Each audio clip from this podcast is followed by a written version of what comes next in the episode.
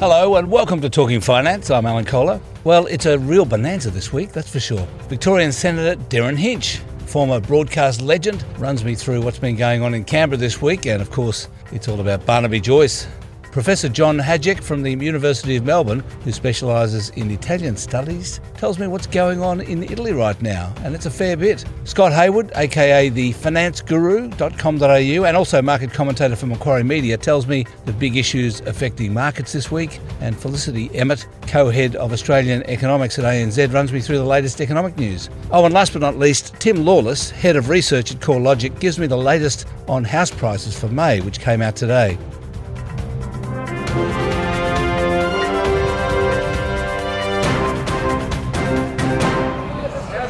Members on my right will cease interjecting. The Leader of the House will cease interjecting. I'm joined now by Senator Derryn Hinch, my old mate from 30 years ago when I appeared on his radio program uh, on 3RW when I was a young journalist on the Financial Review. And um, I'm delighted to be talking to him as Senator Hinch to talk about this week in politics. So, Derryn, it looks like um, Barnaby actually does have a medical certificate for his month off. Do you know what it says?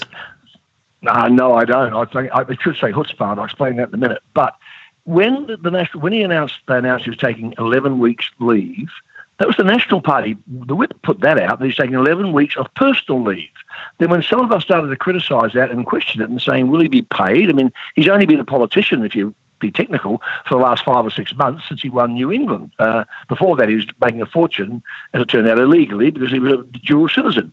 So then they changed it from his personal leave to four weeks of um, medical leave, and he's now saying it'll actually be 15 days. He'll be back for the next sitting of Parliament, and in the meantime, his um, constituents' work, his electoral work, will still go on. So I really don't know what, what what's happening. If in fact he is is having mental problems or emotional problems and he needs medical time off, then then I'll back off him and uh, and, and that's fair. But it was their own fault. They're the ones who said he, he was taking 11 weeks of personal leave. Do you think and he's? also, Uh, uh, Vikki, I, I, his, I think his girlfriend, his, his partner, sorry, his girlfriend, his partner, I think she's on maternity leave uh, from uh, and paid paternity leave at the same time anyway. so do you think he's washed up? Do you think he's washed up? Yeah, yes, I do. I, I think he's preparing his exit, to be honest. He'll never be leader of the Nats again, and he'll never be deputy prime minister again. So I think he's, uh, I think his credibility's gone. And I mentioned chutzpah because uh, the best definition of the word chutzpah is uh, the Jewish kid. This was from Golda Meir, actually, the former prime minister of Israel. Her definition of chutzpah was the Jewish kid who murders both his parents, then pleads for mercy on the grounds he's an orphan. that is Barnaby. I mean, go back to February, uh, Alan. Go back to February when he was um, uh, talking about privacy. I need my privacy. I need my privacy. I'm, uh, and and then to have the gall, to have gall to take the Telegraph to the press council for invading his privacy when he then goes and sells not only a story, but as we've seen from the promos, um, television footage of the new baby. You know, if he took some 150 and gave some of it to the four daughters who are going to go through hell when they watch this television show of their dad's new love. Now, look, I, I'm not being hypocritical here myself because I've, I've been married umpteen times and people do fall in and out of love and lives change and, and people get hurt along the way. But the way he's done it has been just a shocker. So on to more serious matters, I know I note that Yep. uh, Senator Brian Burston uh, says he's going to now support the government's tax cuts. A couple of interesting things about that. Firstly, does that mean that the tax cuts get through? And also, what does this mean for Pauline Hanson's authority and um, the cohesiveness of One Nation? Well, she has none. Um, I, I, I, I saw I, I some saw some of this coming because a couple of weeks ago I noticed in a, in a, I got a letter circulated by Cormann, Senator Cormann, about uh, some just some mundane things, and he sends it out to the party whips, of which I'm one. You know, I'm party leader and the party whip. Um, and I saw that uh, Georgiou had become the party whip for One Nation, not Burston. So I knew something was going on inside the party. Uh, I think the gossip I'm hearing is he's not going to get pre-selection for One Nation next time. So therefore he's on his last legs. But um, on this one, she has to sack him from the party. I mean, you can't defy that. But, but I think on company tax, I think in the end, uh, Hinch's hunch, and I'm often wrong, I think in the end, uh, Matthias Cormann will get the ex-Xenophon team, Centre, what they call it, Centre Alliance. Eventually he'll get those two. Uh, he's got Burston.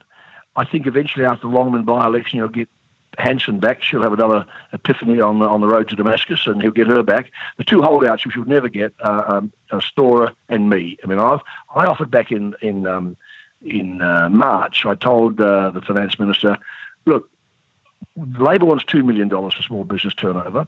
Uh, Jacqui Lambie and I got up to ten million last year. Then actually, it was Pauline Hanson and I got up to fifty million, and the government agreed.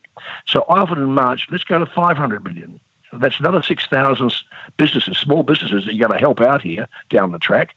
Um, I just will not give a tax cut to the robber banks when they're in front of a Royal Commission. I mean, I, I actually, to him, I, I used a quote, I think I used it in the Senate, an old Mick Young quote about this is about Ian Sinclair, whose father owned a funeral parlour. And he used to talk about stealing pennies from dead men's eyes. Do you remember that?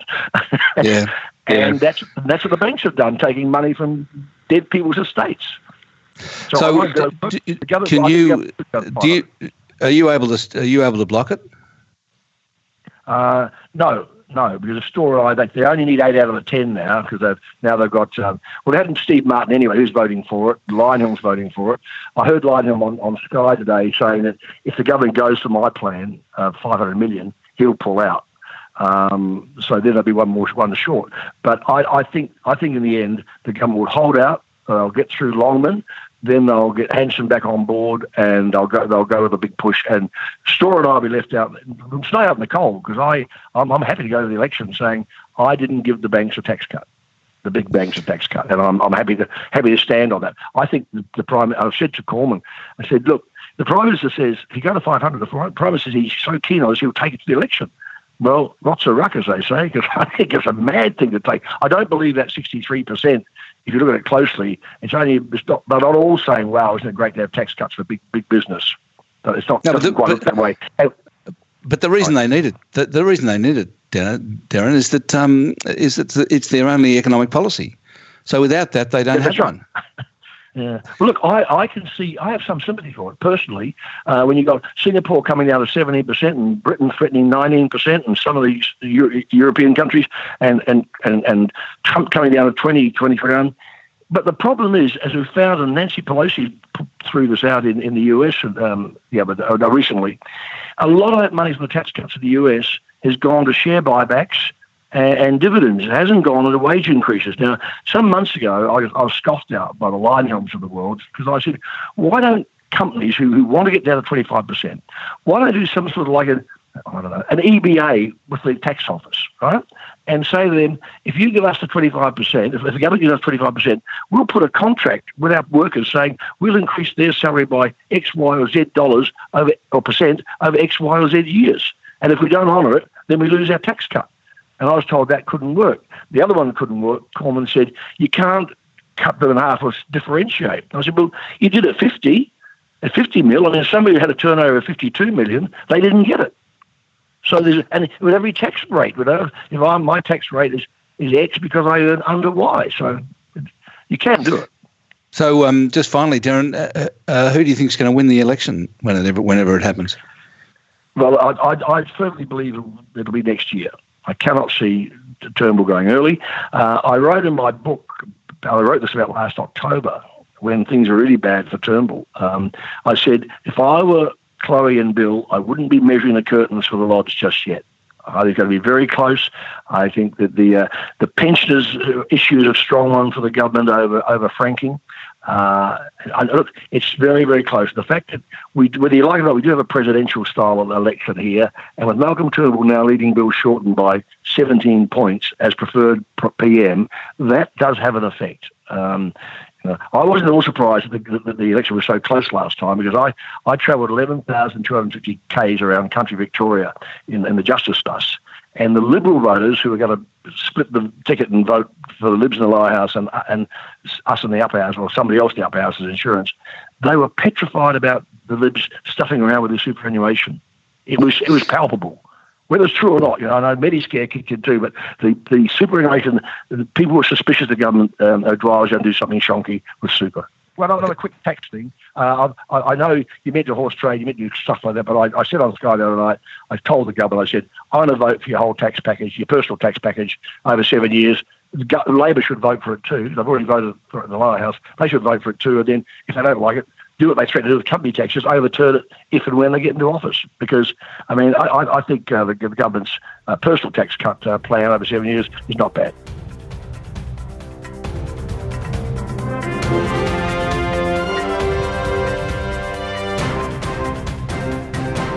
Joining me now is Professor John Hajek, Professor of Italian Studies at University of Melbourne, to talk about what's going on in Italy at the moment. Yep. John, the first thing is I don't really understand how come the uh, Italian president gets to turn down um, the choice of finance minister. What's going on?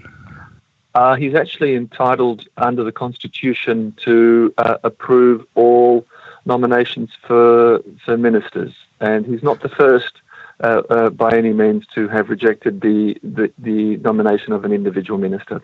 This, is, this has in fact occurred in the past. And and in the past, um, what what happens next? Usually, uh, what usually happens is that the the parties that have put forward a minister then go back and find somebody else to to put forward, and then generally that, that there's resolution of the issue. Right. So um, uh, that seems like uh, uh, I mean, that uh, a couple of days ago that looked like it wasn't going to happen, and everyone was heading for a new election. But last night seems to have um, changed things a little bit, and they seem now likely to put forward somebody else, as they have in the past. Well, I think, uh, yeah, I mean, this, this, is Italian politics, so um, what happens one day may not be reflected a few hours later or, or, or, the next day. And obviously, there's been a lot of discussions behind the scenes. We've got uh, two parties that, that were, were in opposition to each other before the election that have decided to come together. So there's been um, quite a lot of uh, um, discussions between them. They had different strategies to uh, in response to the president's rejection of the nomination to the, the finance minister, but they've obviously decided that uh, it might be better to try again, and they've been authorised by the president to try and form another government. Those two parties, the Five Star Movement and I think it's called the League, um, yes. Uh, when you say they've been in opposition to each other, have uh, do they agree that they don't like uh, the European Union?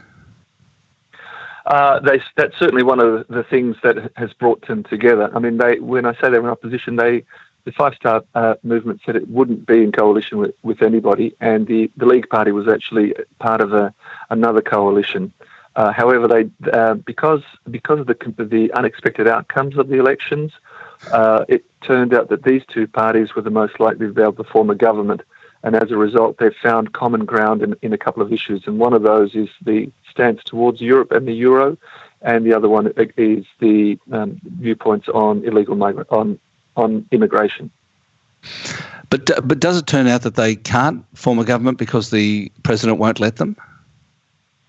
Oh, no, no. The, it's not that the president won't let them form a government. He's simply uh, not accepted the, the nomination for uh, minister uh, you know, they have they have the they had the right to put forward another name, and they said they wouldn't.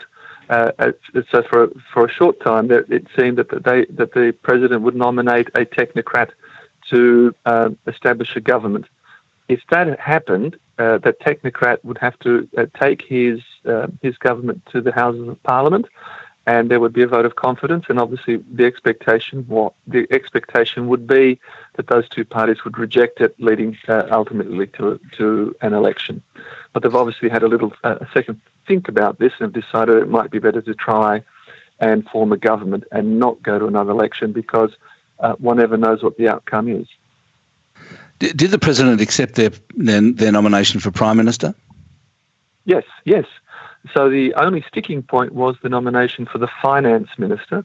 Uh, but the big problem, the issue there was that the, the finance minister, the person they had in mind, whose name is Paolo Savona, has very, very firm ideas about um, the euro and what Italy should do with it. And he's firmly opposed to um, the, the, euro and would like um, Italy to leave the eurozone.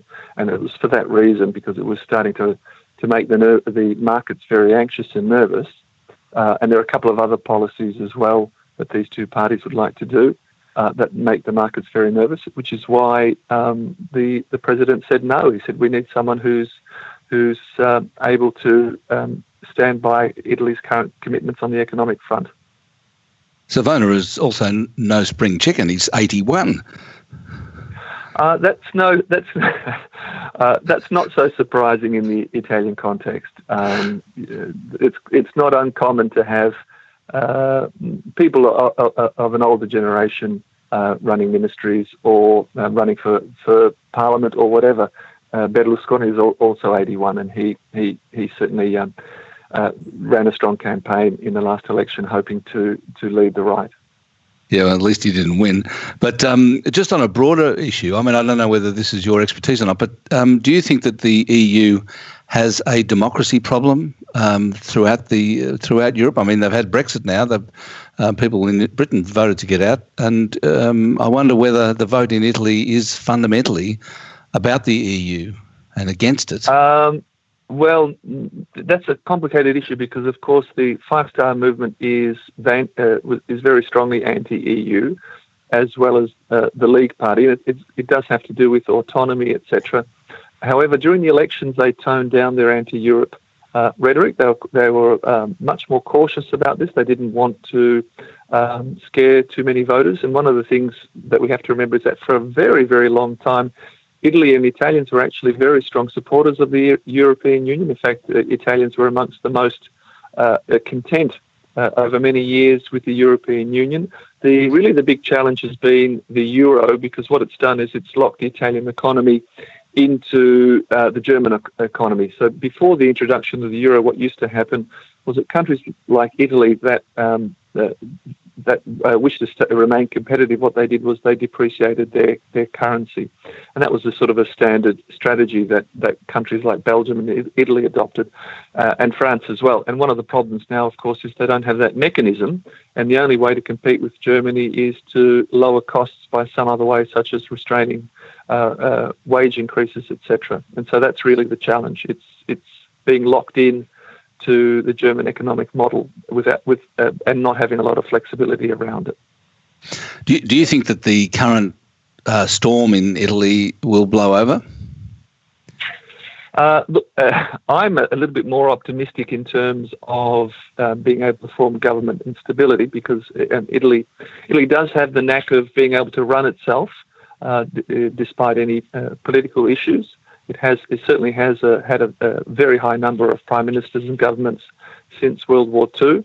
I think the issue in this particular case what, uh, is that the outcome of the election really uh, took everyone by surprise, uh, and it wasn't expected at all. The idea was that the right wing coalition would would would come out ahead, and we'd be sort of fairly fairly secure in knowing what to expect. So the issue in this particular case is the unexpectedness of both of the outcome and the unexpectedness of what might occur in the next few months.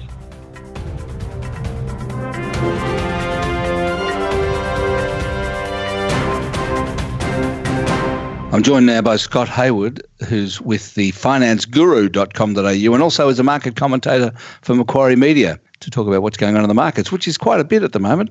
Well, Scott, we're seeing a bit of a return of volatility. The VIX index has popped up, um, seems to be mainly about Italy.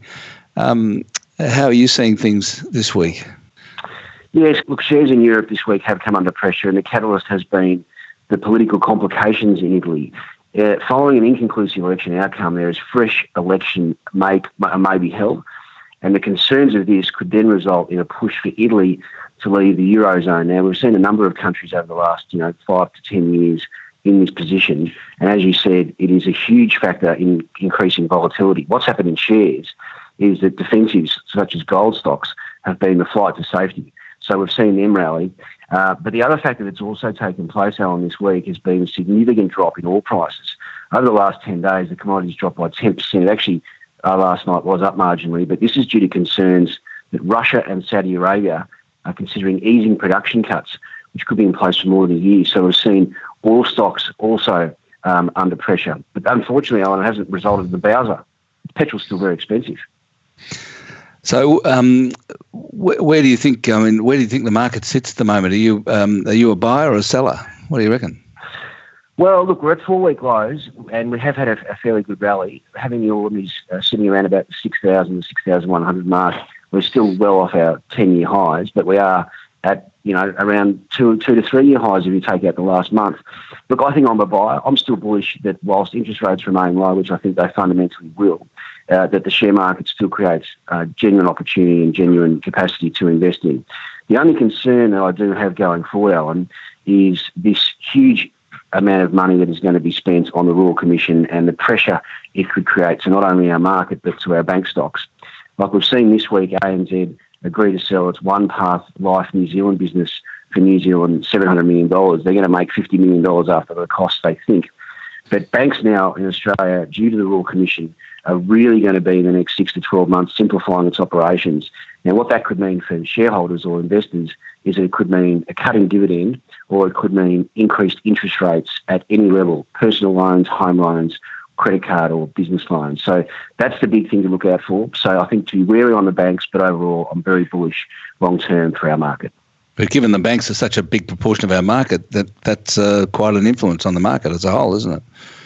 Well, it's a huge influence. And then if you throw in Telstra, which is also under significant earnings pressure and also the risk of cutting dividends, just investing in the index may not be the right solution for every investor, which means you may need to not just be in such funds such as Vanguard index funds, you may need to look for active managers or engage a financial planner or a stockbroker to create an appropriate portfolio for you. So, what sectors? What sectors do you like? Well, I, I still like utilities. I think uh, companies like AGL and APA, I think they're going to continue to improve. I really like healthcare. I know Cochlear and CSL are at record highs at the moment. Cochlear sitting around just under $200, CSL not far behind. But I think even despite um, their increase, their high price, having such diversified earnings overseas really does create value for an Australian investor.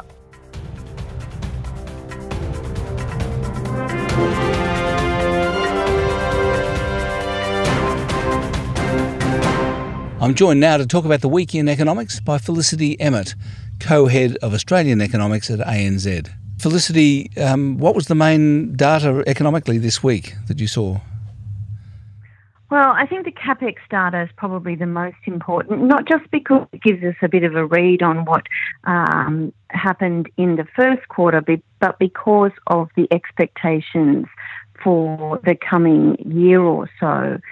So I think that that's really the highlight for the week. On that front, it was a little bit disappointing, but still I think okay looking. So the number for the first quarter was a bit weaker than expectations, but the strength was concentrated in machinery and equipment investment, while non residential building was weak. And we knew that from construction work done data last week.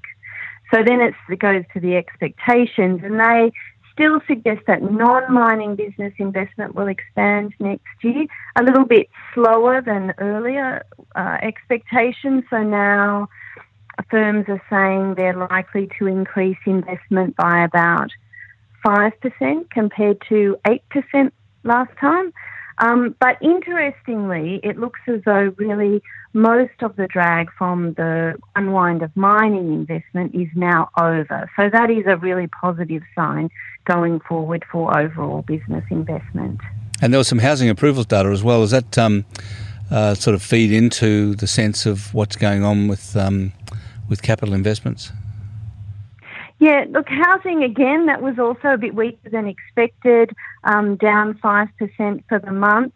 Um, you, you, know, that was driven by the volatile unit segment. It had risen quite strongly in the previous month and then reversed in April. Um, I think what we have probably seen the peak in housing approvals, and we're likely to see a gradual decline from here. No collapse is, any, is suggested at all at the moment by the data, but when we look at the housing finance data for the construction or purchase of new homes, that has trended lower over the last few months. So that does suggest that we will um, get a, a gradual decline in building approvals. There's still, though, quite a bit of work in the pipeline for houses and particularly for high rise units. So that will keep the level of construction relatively high in the first half of the year, and it won't really be until the second half of 2018 and into 2019 that we start to see construction activity in the residential sector start to come off. But we do expect that will be relatively gradual at this stage. So, so, so what does it all tell you about the economy overall? Look, I think the outlook for this year is still okay. There's quite a bit of um, activity going on in the pipeline, housing, also non-residential building. There's quite a bit there going on for 2018. I think 2019, there's probably more of a question mark over. Um, in the building approvals release, we also got numbers for non residential building approvals, and they were quite weak for uh, the fourth month in a row. So that is a bit concerning. Um, so I think that 2019 is perhaps um, looking mm, a little bit more questionable than we had previously thought. As well, when you look at it, the international dynamics have deteriorated a little bit. You know, the political front is more uncertain, the trade front is more uncertain. Um, the economic surprises have certainly turned negative after being very positive through 2017. So I think the 2019 outlook is perhaps um, got more of a question mark over it than it than it did have sort of three or six months ago.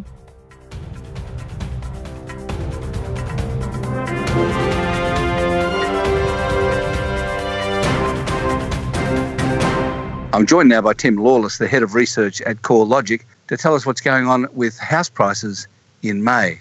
Well, Tim, what is the national house price change in May? Well, we've seen another slip in dwelling values across May. National values were down by 0.1%, so a fairly slim uh, uh, fall over the month. But once again, it's, it's a fairly similar trend to what we've been seeing really the last six months in the market, where capital city values are down a little bit more uh, particularly being driven by Melbourne now, uh, as well as Sydney. But across the regional markets, we're seeing a bit of support here. So uh, um, regional values are up by 0.2% over the month. Over the past 12 months, they're up uh, um, only 2.2%, so just a little bit better than inflation. So Melbourne values have fallen, have they? Yeah, Melbourne. Uh, Melbourne's been a little bit more resilient to Sydney up until recently, and uh, Melbourne didn't peak out until late last year, whereas uh, Sydney peaked out in the middle of last year. But the last month, we've seen Melbourne dwelling values fall by half a percent. Uh, Sydney values were down by 0.2 of a percent. So that makes Melbourne now the uh, the weakest performing market the past uh, three months. So on a rolling quarterly basis, Melbourne's down by 1.2%, which uh, has been the, the, the, largest fall of any capital city. In fact, Sydney was the only other city, capital city at least, to see values fall over that rolling three month period. They were down by 0.9 of a percent.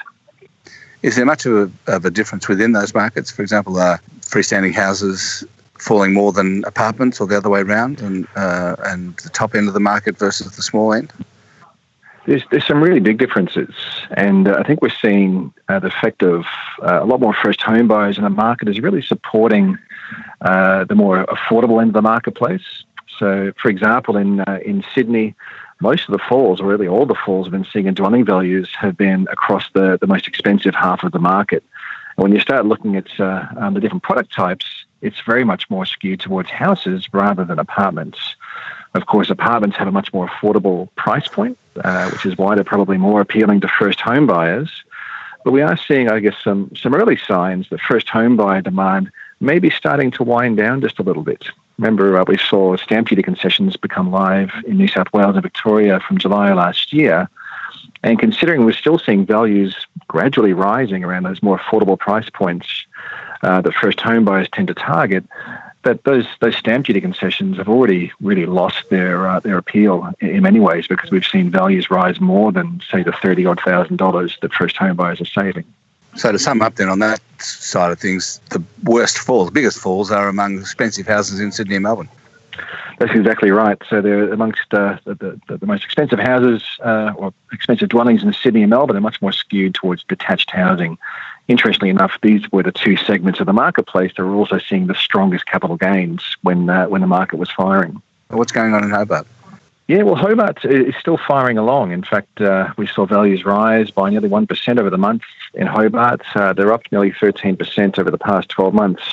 But we are seeing a lot more media around the fact that affordability constraints uh, and social issues coming out of such strong price growth are becoming more predominant across Hobart. You know, even though we've seen values rise, uh, housing values are up nearly 13% over the past 12 months, we've seen rents rise at nearly the same amount. So, uh, uh, from an affordability perspective, uh, uh, the, the, market's getting hit from, from both sides, really. So, uh, if you can't afford to buy a house, you, you, typically rent, but we're seeing rents rising rapidly across Hobart as well. And was Hobart the best performing market in May? By, by quite some margin. So Hobart was up 0.8 of a percent over the month. Uh, you know, the, the nearest uh, um, uh, other capital city was up half a percent. That was Adelaide. And when you look at the trends, you know, Hobart's the only market with seeing double-digit annual growth.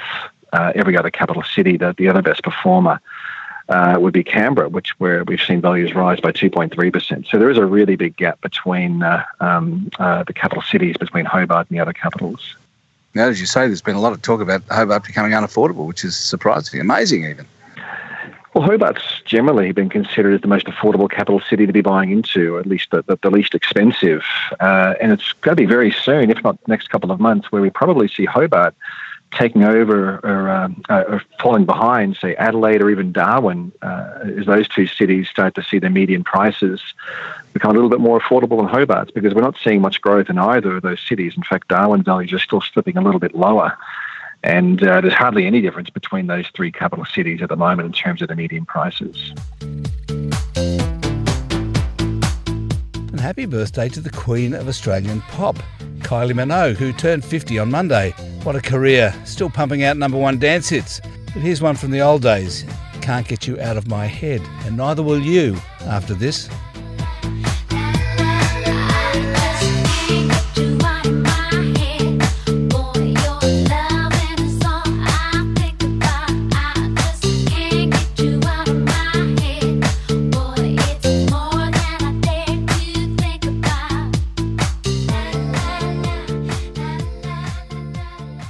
That's it for Talking Finance. I'm Alan Kohler. Have a great week.